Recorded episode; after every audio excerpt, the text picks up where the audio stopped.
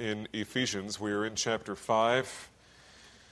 And perhaps you could put a finger there, or perhaps your, your um, page marker is permanently there. We've been there for so long. And turn back to Genesis chapter oh, 3, I think, is where we're headed. And we'll spend a couple of minutes there. Genesis 1 and Genesis 4, somewhere in there. I'll direct you when we get there. Last week we began looking at this crucial, practical, and highly controversial portion of Scripture, and we learned some important truths that will help us as we work our way toward the end of chapter 5 and into chapter 6 of Paul's letter to Ephesus. First of all, we learned in verse 21 that joyful and willing submission is central to the Christian life. It is central to the Christian life. It is not something that God dreamed up to oppress women and children, but something He lovingly shared with us to produce and maintain in our relationships a true sense of harmony and oneness and joy in every human relationship. Every human relationship. And contrary to what the world, and in particular the feminist movement, teaches biblical submission is not the root of conflict and oppression. Rather, when understood and applied the way God prescribes it, it becomes the fountain of unifying grace and joy in the church and on the job and in the Bible study and in the home. Humble submission is a central plank to the Christian life. And so Paul says in verse 21 being subject to one another in the fear of Christ. Second, we learned last week that in the home, submission is not just the duty that has been foisted upon wives. And this is proceeding logically out of the first thing we learned. It's not something that's just been foisted upon wives and upon children no, it is to be the posture of every member of a believing family men, women, children alike. All are called to submission because all of us are called to humility. In other words, every one of us is called to maintain a high regard for others and a low regard for ourselves. Understand that?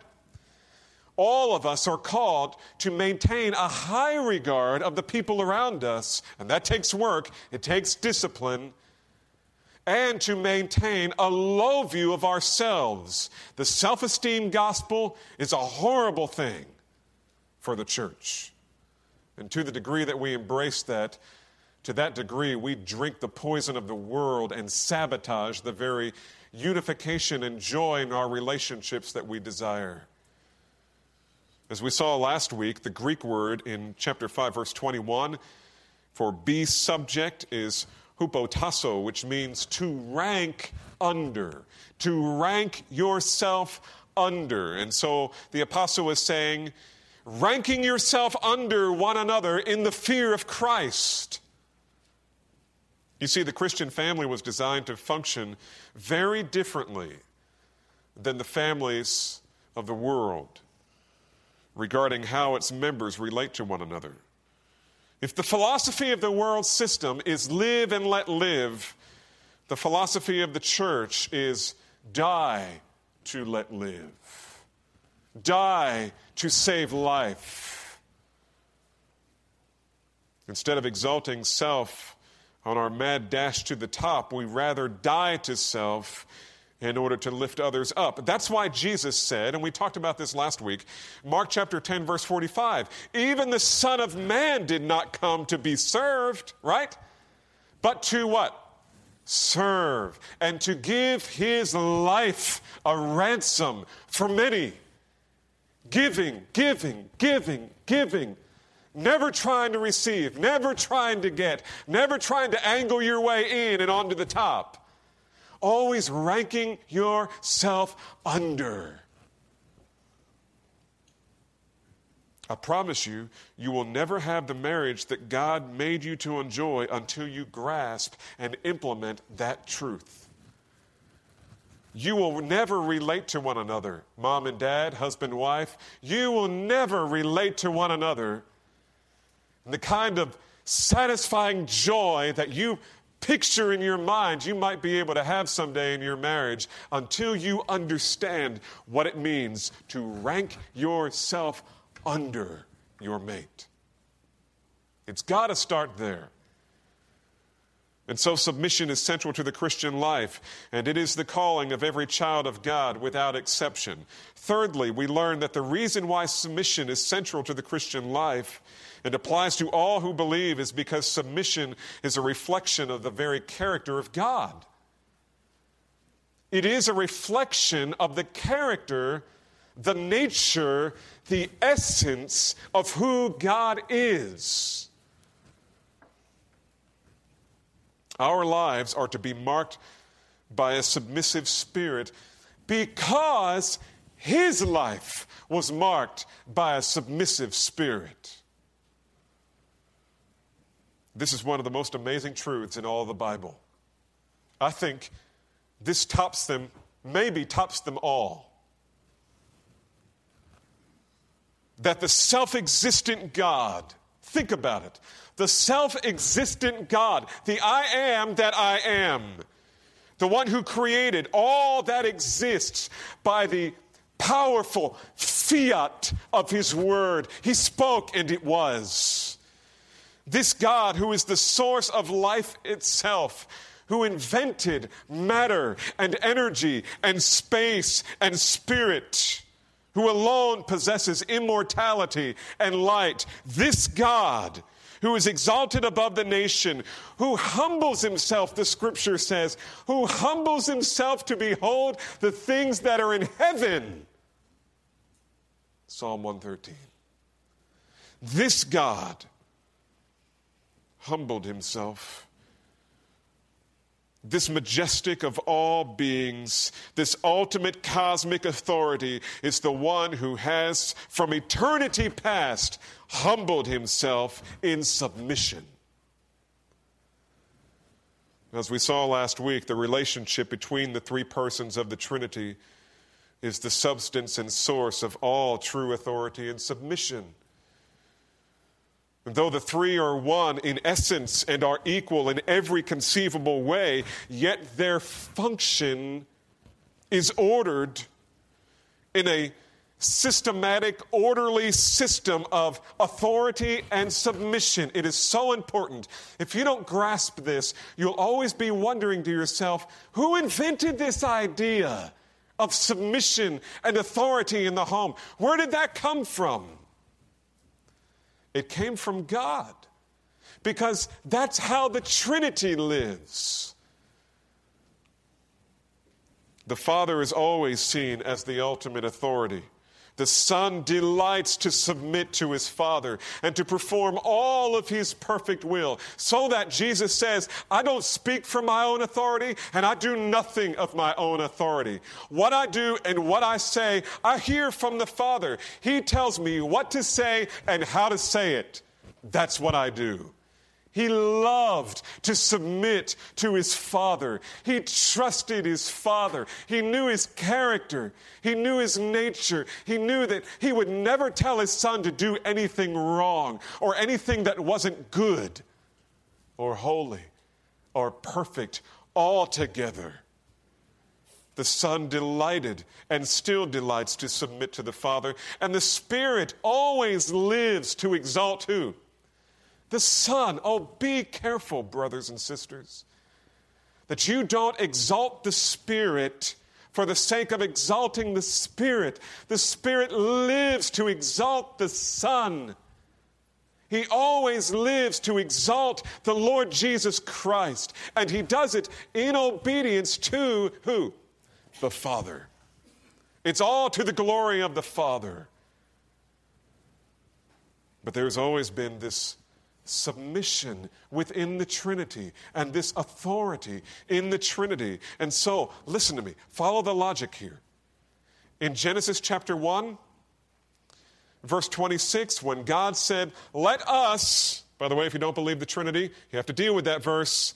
Let us create man in our own image according to our likeness.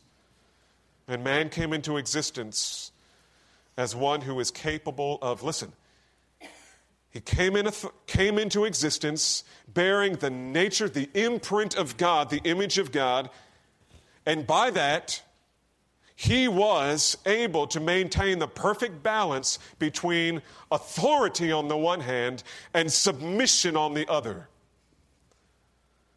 We know that because it comes from the very character of God. He made us like Himself in many ways. His, remember in men's ministry, guys, His communicable attributes, the things that are true of Him that can also be true of us. These are two of them. We can have authority and we could submit and we can do both with joy. And so when God created Adam and Eve, He told them, Rule over the fish of the sea and the birds of the air and everything that's got feet. Everything that has breath on the earth, you rule them. You're in charge. Under my authority, you have charge. You have limited authority over the earth.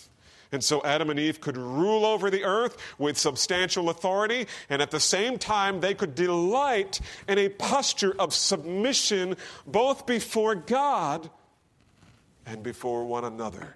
And it was good. Not only good, it was very good. And that's the way it was in the garden. Do not think for a moment that the whole idea of authority and submission is something that came about after the fall, something that God invented after sin came in the, in the world. Well, how are we going to manage this? They ate the fruit, you know, okay, how do we, what's our move? Son, Spirit, what do we do? Well, I know, let's come up with a system of authority. That's not how it worked. It was already in place between Father, Son, and Holy Spirit.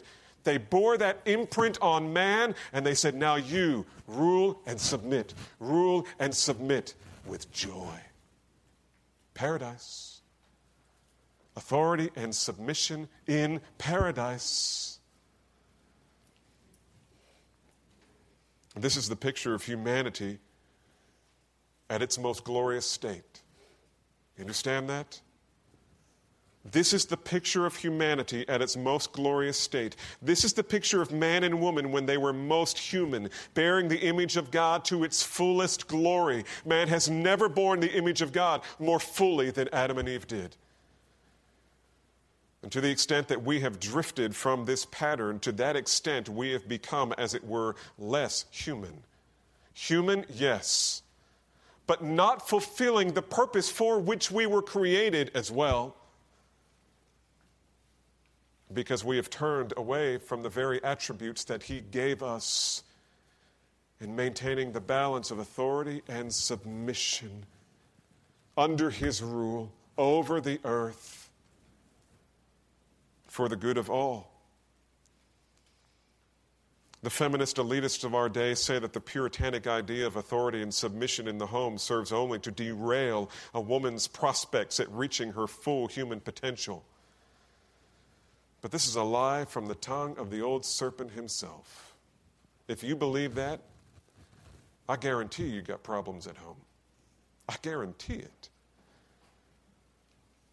We are only living to our greatest human potential to the extent that we delight to live according to the original ideal bestowed upon us in the garden. It was paradise.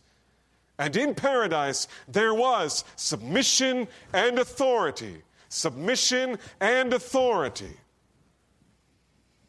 And so, as we begin considering the biblical roles of men and women in the home, it will be helpful to realize that the goal of all of this is to restore our marriage relationships to the pattern set before us in Adam and Eve, in paradise. You see, on the day this original couple chose to disobey God, paradise was lost. They were kicked out of the garden, and the battle of the sexes began. And we see that in Genesis 3. I told you it was somewhere in there, Genesis chapter 3. And I just want you to look at this briefly. It's Genesis 3 and another passage in Genesis chapter 4, but I want you to see it with your eyes and not just trust that I'm telling you the truth. Genesis 3:16, this is God after the after the fruit was eaten and God went looking for Adam and that classic passage where he calls Adam, where are you? Why, why aren't you here with me? Tell us the truth, Adam. What did you do that would make you want to not be here at our appointed time? And they were exposed for having violated his word, for listening to the serpent and believing his lies instead of trusting the God who created them and loved them. And so God pronounces the curse, and along with the curse on the ground comes difficulty in the relationship. And first thing we read in Genesis. Um,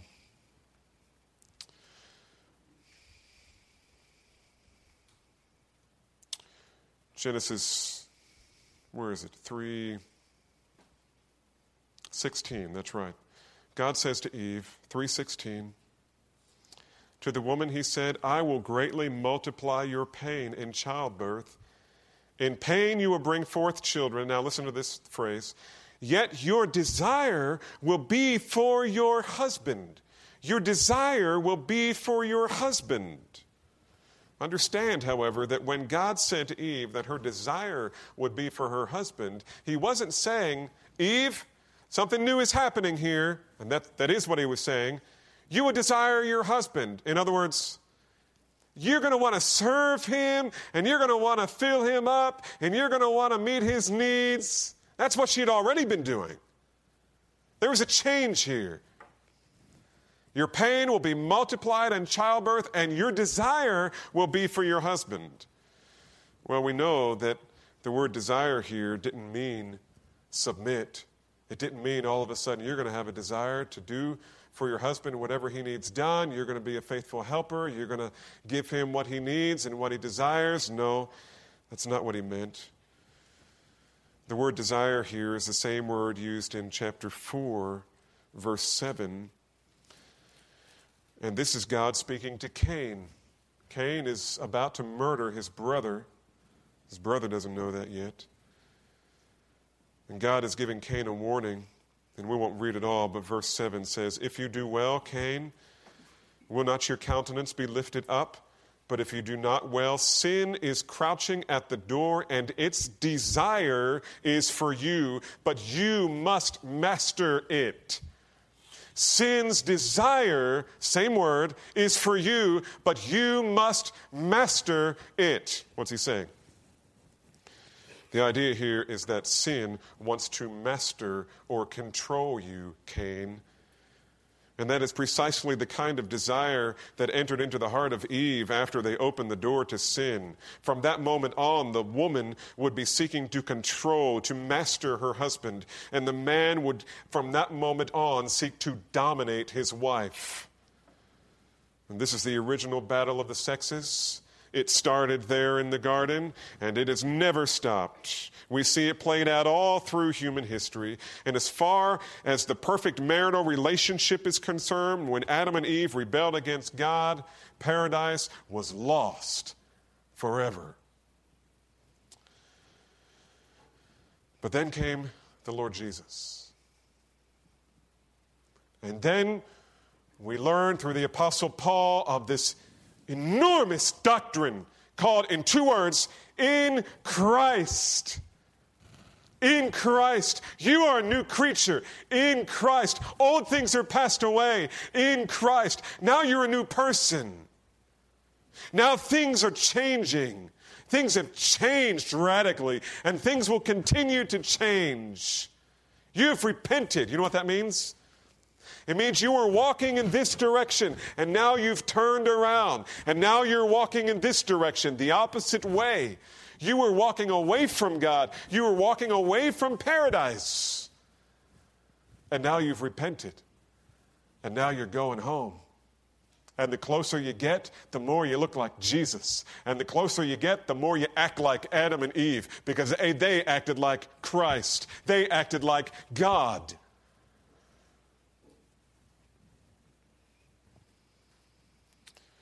In Christ, paradise lost can become paradise regained.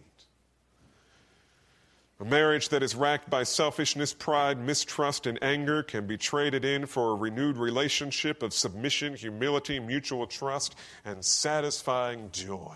It won't happen in a moment, but it can happen. It can happen. And it happens all the time. As men and women are willing to exercise submission, first of all, to the Word of God it happens. And so, where does a relationship like this start? Where do we begin turning the Titanic back to port before hitting the proverbial iceberg? Well, the place to start is where God's Word starts. In Ephesians chapter 5, namely, with a wife who resolves to rank herself under her husband. That's where it begins.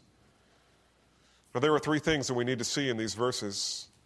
In chapter 5, starting with verse 22, 22 through 24, three things we, I want you to see this morning namely, the exhortation, the explanation, and the excellencies of a wife's submission to her husband.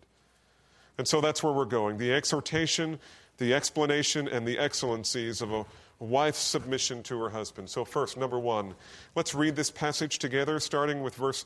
I want to start with verse 21 because we can't avoid the context here. Being subject to one another in the fear of Christ, wives, be subject to, their own hus- to your own husbands as to the Lord, for the husband is the head of the wife, and Christ is also as Christ is also the head of the church, he himself being the Savior of the body. But as the church is subject to Christ, so also wives ought to be to their husbands in everything. Notice the exhortation of submission. If you want to notice here the very first words, the first thing we need to see is wives, be subject. If you notice there, those two words, eh, probably in your Bible, are in italics. That's not for emphasis. That's telling you something. The translators want you to know something.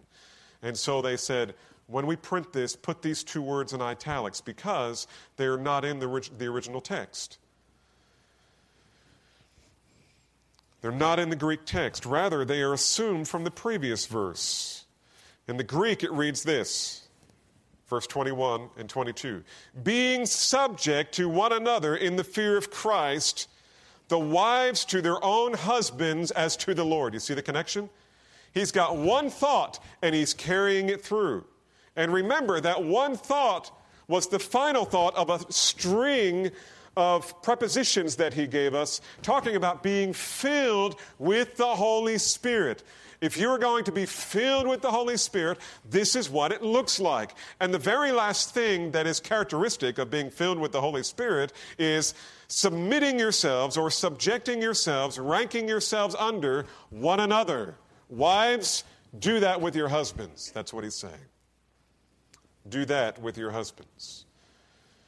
Wives, if you are striving to be an imitator of God, chapter 5 verse 1 right be therefore be imitators of god if you're striving to be an imitator of god by living a life that is filled with the spirit verse 18 then you will be known as a woman who ranks herself under other people, just like Jesus did, verse 21. And the first person you will rank yourself under is guess who?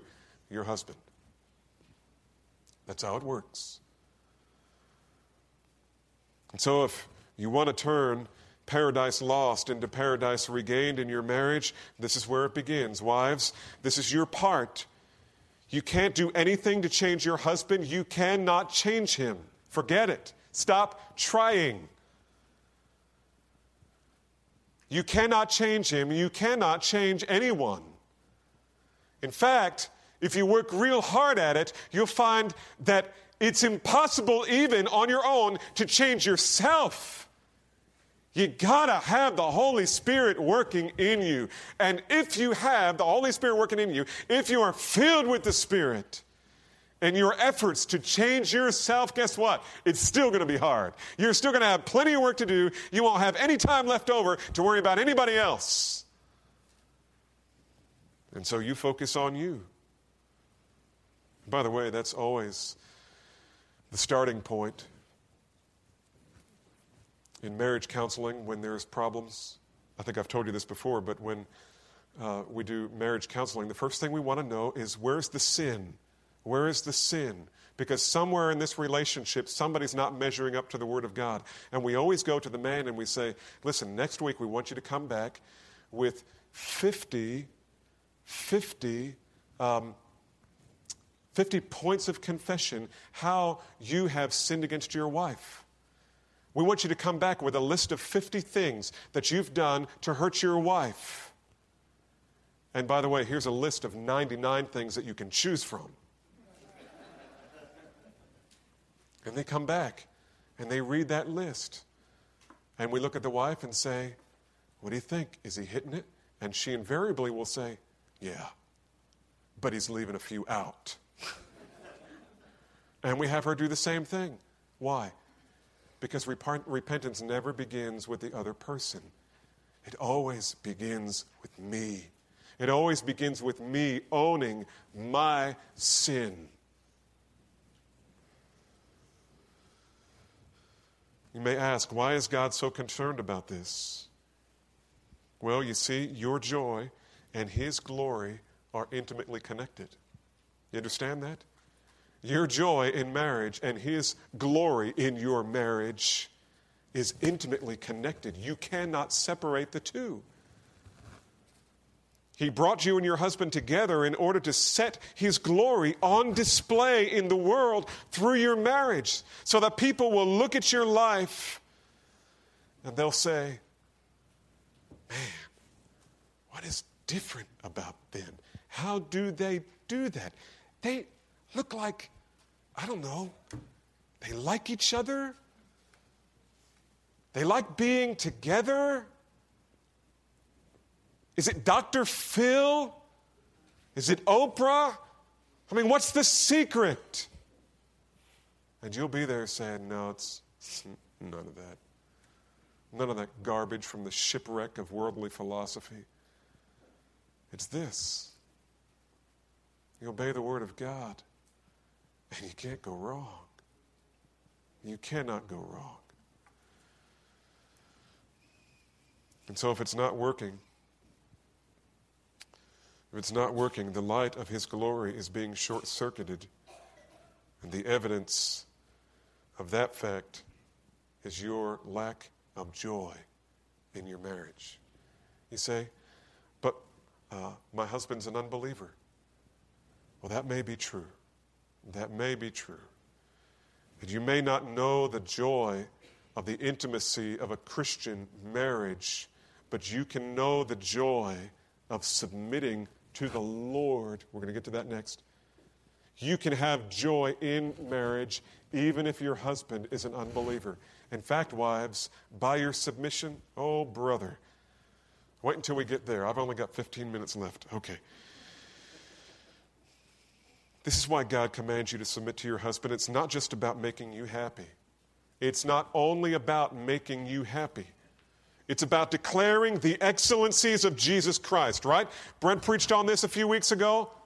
What is the purpose for the church? Why do we exist? Why did he leave us here? Answer one answer to proclaim the excellencies of Christ. That's why we're here. So that we can tell people. If they ask, and people ask, you go to a restaurant and your kids are behaving, folks come.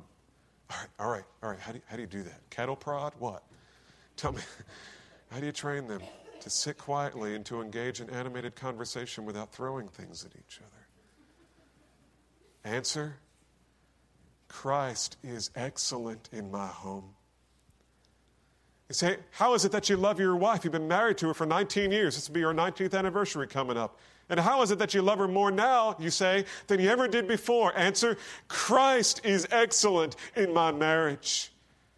Christ is excellent in my disciplining my children. Not perfect, but excellent.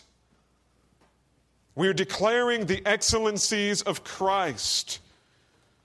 It's all about declaring his goodness. Jesus said, These things I have spoken to you, that my joy might be in you and that your joy might be full. This is my commandment that you love one another just as I loved you. Greater love has no man than this, than one lay down his life for his friends. And you are my friends if, what? You obey my commandments. You are my friends if you obey and you demonstrate your love for me by your obedience. And your obedience will produce love for one another. And by that, my Father is greatly glorified. So do it. Do it. The wife's submission is not one of several equally valid options relative to her relationship with her husband in marriage. God has ordained that your joy and His glory will hinge on whether or not you exercise a submissive spirit, so He delivers to us this command Wives, rank yourself under your husband.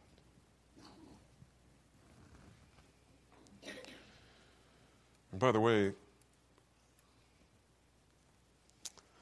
Notice the motive that inspires a spirit filled wife to rank herself under in this way. Paul says, being subject to your own husbands as to the Lord. Be subject to your own husbands as to the Lord. You say, oh, come on. as to the Lord. Don't misunderstand that. He's not saying that you should look at your husband and treat him like Jesus.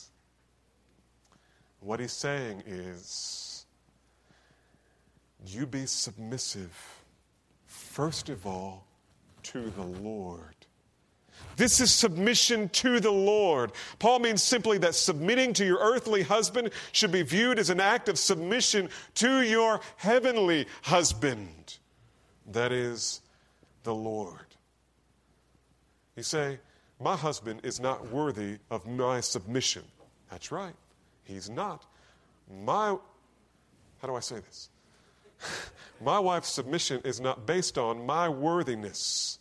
It's not that I'm better than she is, it's that God has ordained a pattern and He has commanded us to obey it for our own good, for His glory and our joy.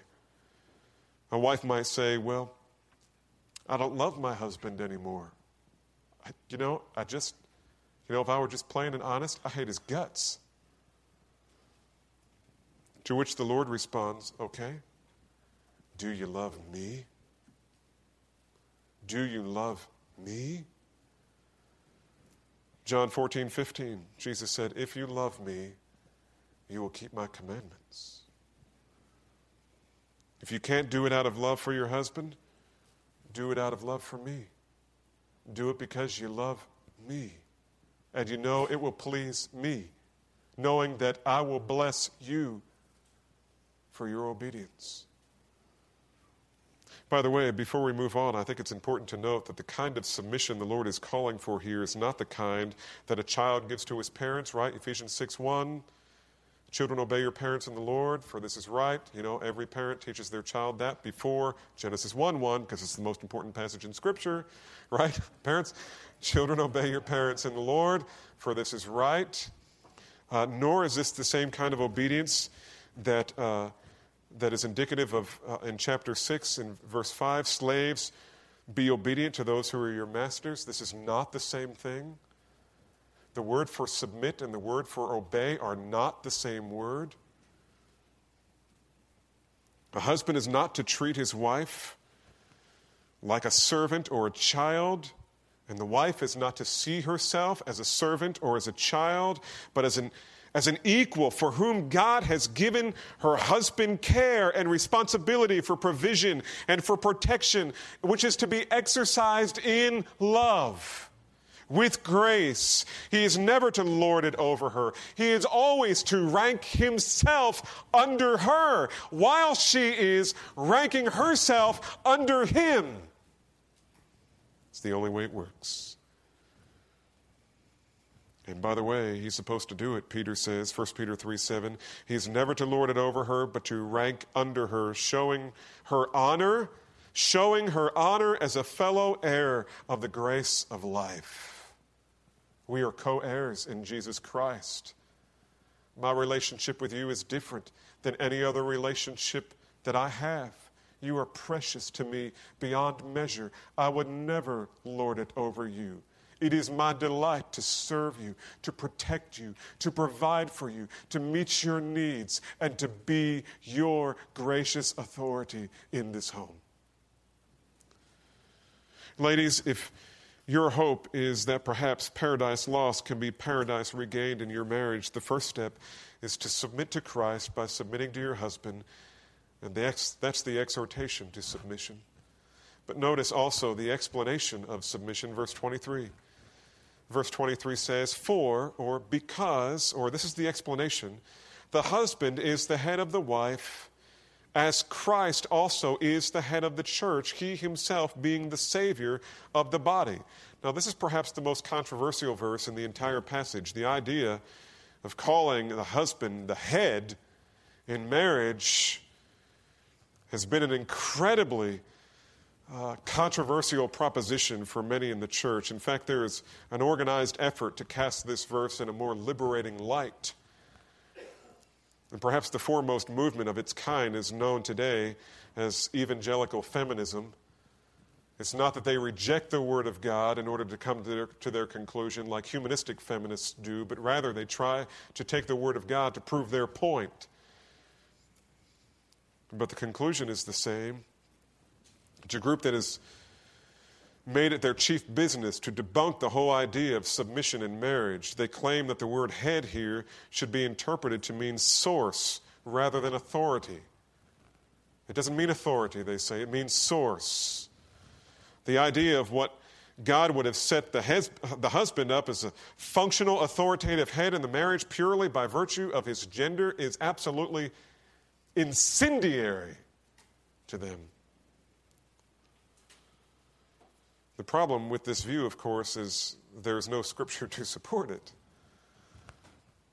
In fact, Dr. Wayne Grudem reports that a new search of 2,336 examples of kephale, which is head, from a wide range of ancient Greek literature produced no convincing examples where this word means source. And not from the Bible either. In fact, Paul gives his own explanation of the word's definition right here in this verse. In what sense is the husband head in the marriage relationship? In the same sense that Christ is head of the church. Now, is he the church's source? Yes, of course he is. But whenever the apostle uses this term elsewhere in Scripture, it almost always means authority. And we don't have time to look at them all, but I'll give you one. The most significant, I think, is 1 Corinthians 11 13. You can just jot that down, I'll read it for you. 1 Corinthians 11 13. But I want you to know, Paul says, I want you to understand that Christ is the head of every man, and man is the head of a woman, and God is the head of Christ. You see the authority and submission pattern? So once again, we see the appeal of God Himself.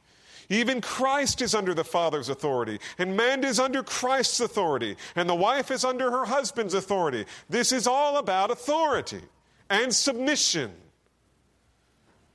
And that's the way God has ordered it. But why? Why? Why do it this way? Why complementarian rather than egalitarian, if you want to get into the controversial terms? This is where it splits. On one side, they say we're egalitarian in the, in the marriage. In other words, husband and wife are exactly equal in all ways, except for physical. And therefore, there should not be any one who's an authority, that they're both authority and they're both to submit. And the other group, who I believe is the biblical group, the more biblical group, says no, it's not egalitarian, it's complementarian.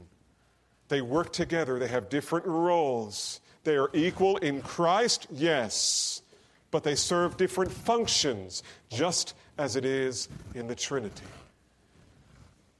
But why did God give this? Well, what is the explanation for the order? I, th- I, think we discover the answer to that question not only in the wording of this verse, but in the whole structure of the passage. Paul says the husband is head of the wife as Christ is head of what? The church. About a year ago, I went through, it looks like, with a, with a pink dry marker and marked every place where the word church or the concept of the church is used between verses 24 and the end of this chapter, verse 33. And I'll just read you the words church, body, church, church, her, her, her, church, she, church, his body, church, his own wife. All of them references to the church. And as I said last week, as you're studying this passage, or if you're reading this passage, you, you have to pay attention. And even if you're paying attention, you're sometimes wondering okay, is he talking about the church and Christ, or is he talking about marriage between husband and wife? It's hard to tell because the two are so intimately entangled. What's the point? The point is that God designed marriage to demonstrate, to set on display the glory of Christ's relationship to his church. Christ's relationship to his church. That's the way God ordered it. You see, God's ultimate goal for marriage is to set on display before the world a living example of the glory of His bride, His relationship, His marriage to come with the church. And every believer is a part of this global body in Christ known as the church, but the world can't see that. The world can't see the global bride of Christ. And the world can't even get in here for the most part. I mean, unbelievers come, yes, it's true, and they're welcome. If you're an unbeliever here today, you're welcome. But by and large, the church, the world doesn't know what's going on inside this building or when we meet in our homes. What does the world see? The world sees Christian families and Christian marriages and every believer who is a part of the big church is also a little church unto itself. Not to function autonomously from the church, but to demonstrate the glory of Christ in his relationship with the church before everyone in the world who sees. That's God's design for marriage. That's the way all of this fits together. I wish if you were sitting here today and you're thinking about your marriage and you're saying, Man, I long for a marriage like that. You ought to be able to look at your marriage and say, Well, that's really something. That God has done that for us. It's amazing that God has done this miracle in my wife's heart and in my heart. I mean, why is it that these miraculous things have happened in the lives of couples, even in this church, so that those who were enemies of one another are now the dearest of friends and love each other with an indissoluble love that is not easily shaken, it is not easily offended, it is not easily embittered toward one another. It matches 1 Corinthians 13, the love passage. You look at that and say, Yeah, that's my marriage. Not perfect, but yeah, this, this is it. How did that miracle happen? God, why did you do that? Answer It's bigger than you. You didn't deserve it. I am out to set my glory on display in your marriage.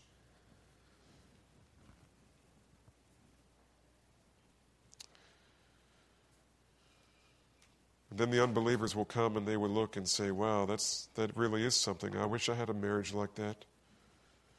Maybe their God really is someone that I should get to know. Every Christian marriage should be seen and evaluated in this light. The husband has been assigned the privilege of representing Christ in the marriage, and every wife has been assigned the privilege of representing the church in all her glory. Not a proud, demanding, overbearing, rebellious church, but a beautiful, tender, reverent, and submissive church that delights to serve the one that she loves. That's a high calling.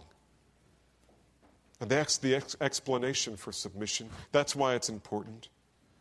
And it fits right into Paul's last thought on the subject the example of submission, verse 24, and the end of verse 23. I'll, I'll read them both together. For the husband is the head of the wife, as Christ is the head of the church, he himself being the Savior of the body. But as the church is subject to Christ, so also wives ought to be to their husbands in everything. In verse 23, Paul points out that Christ is not only the head of the church, he is also her Savior. He is her Savior. Now, I don't think that he's saying that the husband is in some way his wife's savior, you know, Superman, right? I'm here to save you, honey. I'm here to help. I'm here to fix you. Uh, that, that's not it. Rather, I think Paul is just pointing out that even Jesus, who was the head, even Jesus, who was the head, took on the role of submission. Even Jesus, who is the ultimate authority, he took on the role of submission he ranked himself under, serving her in order to save her. I think what he's saying is, wife, don't think of yourself as second class. This is the way Jesus lived. He's always putting himself under his church. Did he live decisively? Did he lead decisively and authoritatively? Yes, when it was required, but always ranking himself under the ones that he loved. I think Paul is telling wives listen, this is a command of Christ, but he is not commanding you to do anything that he was not willing to do in the extreme. His role as servant was a glorious role. Philippians 2 10 and 11 said, For this reason God highly exalted him and has given him a name that is above every name, that at the name of Jesus every knee will bow of things in heaven and things on earth and things under the earth, and every tongue will confess that Jesus is Lord to the glory of the Father. Why? Because he did not think being equal with God was something that must be held on to. But he made of himself no reputation. He set aside his privileges and he made himself a servant our Savior. It's a high calling.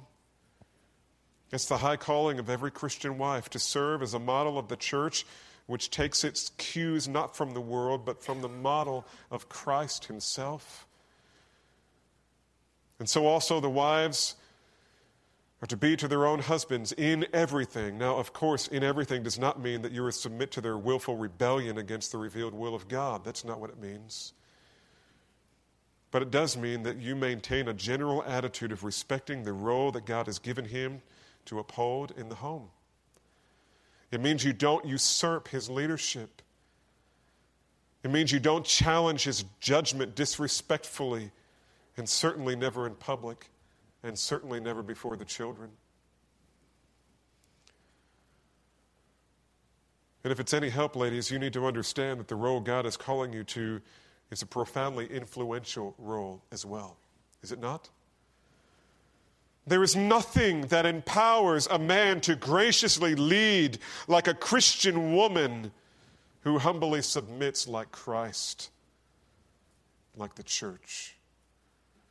There is nothing that empowers a man to graciously lead like Christ than a woman who humbly submits like the church. Perhaps that's why Peter wrote these words 1 Peter 3 1 through 4. In the same way, you wives, be submissive to your own husbands, so that, even if any of them are disobedient to the word, they may be won without a word by the behavior of their wives, as they observe your chaste and respectful behavior. Your adornment must not be merely external, braiding the hair, wearing gold jewelry or putting on dresses, but let it be the hidden person of the heart with the imperishable quality of a gentle and quiet spirit, which is precious in the sight of God. He loves to see that. Most of you have heard uh, Charlie and Mary Jean's testimony about how they um, knew each other first before they knew Christ, and how Charlie was a rank, miserable unbeliever. right, Charlie? Heathen. And um, Mary Jean came to know the Lord. And right at the point where they were, um, they decided that it was time to quit.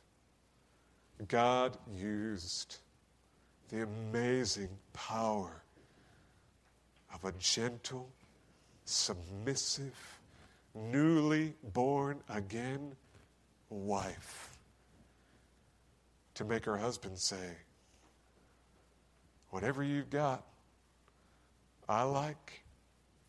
How do I get it too? The reason that we have an elder who's here every Sunday morning leading worship is because one day God got a hold of her, his wife, and everything changed. This is not about women fulfilling some position of servitude like a childlike servant. It is about women finding the proper role as God has designed it for their own joy and for God's great glory. I know in my own marriage the incredible motivation it was upon me toward being a more faithful leader in my home when my wife gave up trying to change me and began to ex- exercise gentle, supportive, submissive graciousness to an undeserving husband. And life changed. Life changed in a miraculous way. And our relationship is not what it was only six years ago. And I credit it to one thing not because I became the amazing leader, but because she said, okay, from this point on, my role is to be the church. And if he ever becomes Christ's, that's between him and God but I will be the church. And I will love Christ. And I will delight in Him, even if nobody else cares. And it was the power for radical transformation in my life. Ladies, do you pray that someday, someday paradise lost will be paradise regained? Perhaps that will begin when you resolve before God to begin living as the model of the church's relationship to her Lord and start ranking yourself under your husband for the glory of God, the good of your marriage, and your own unspeakable joy. Let's pray.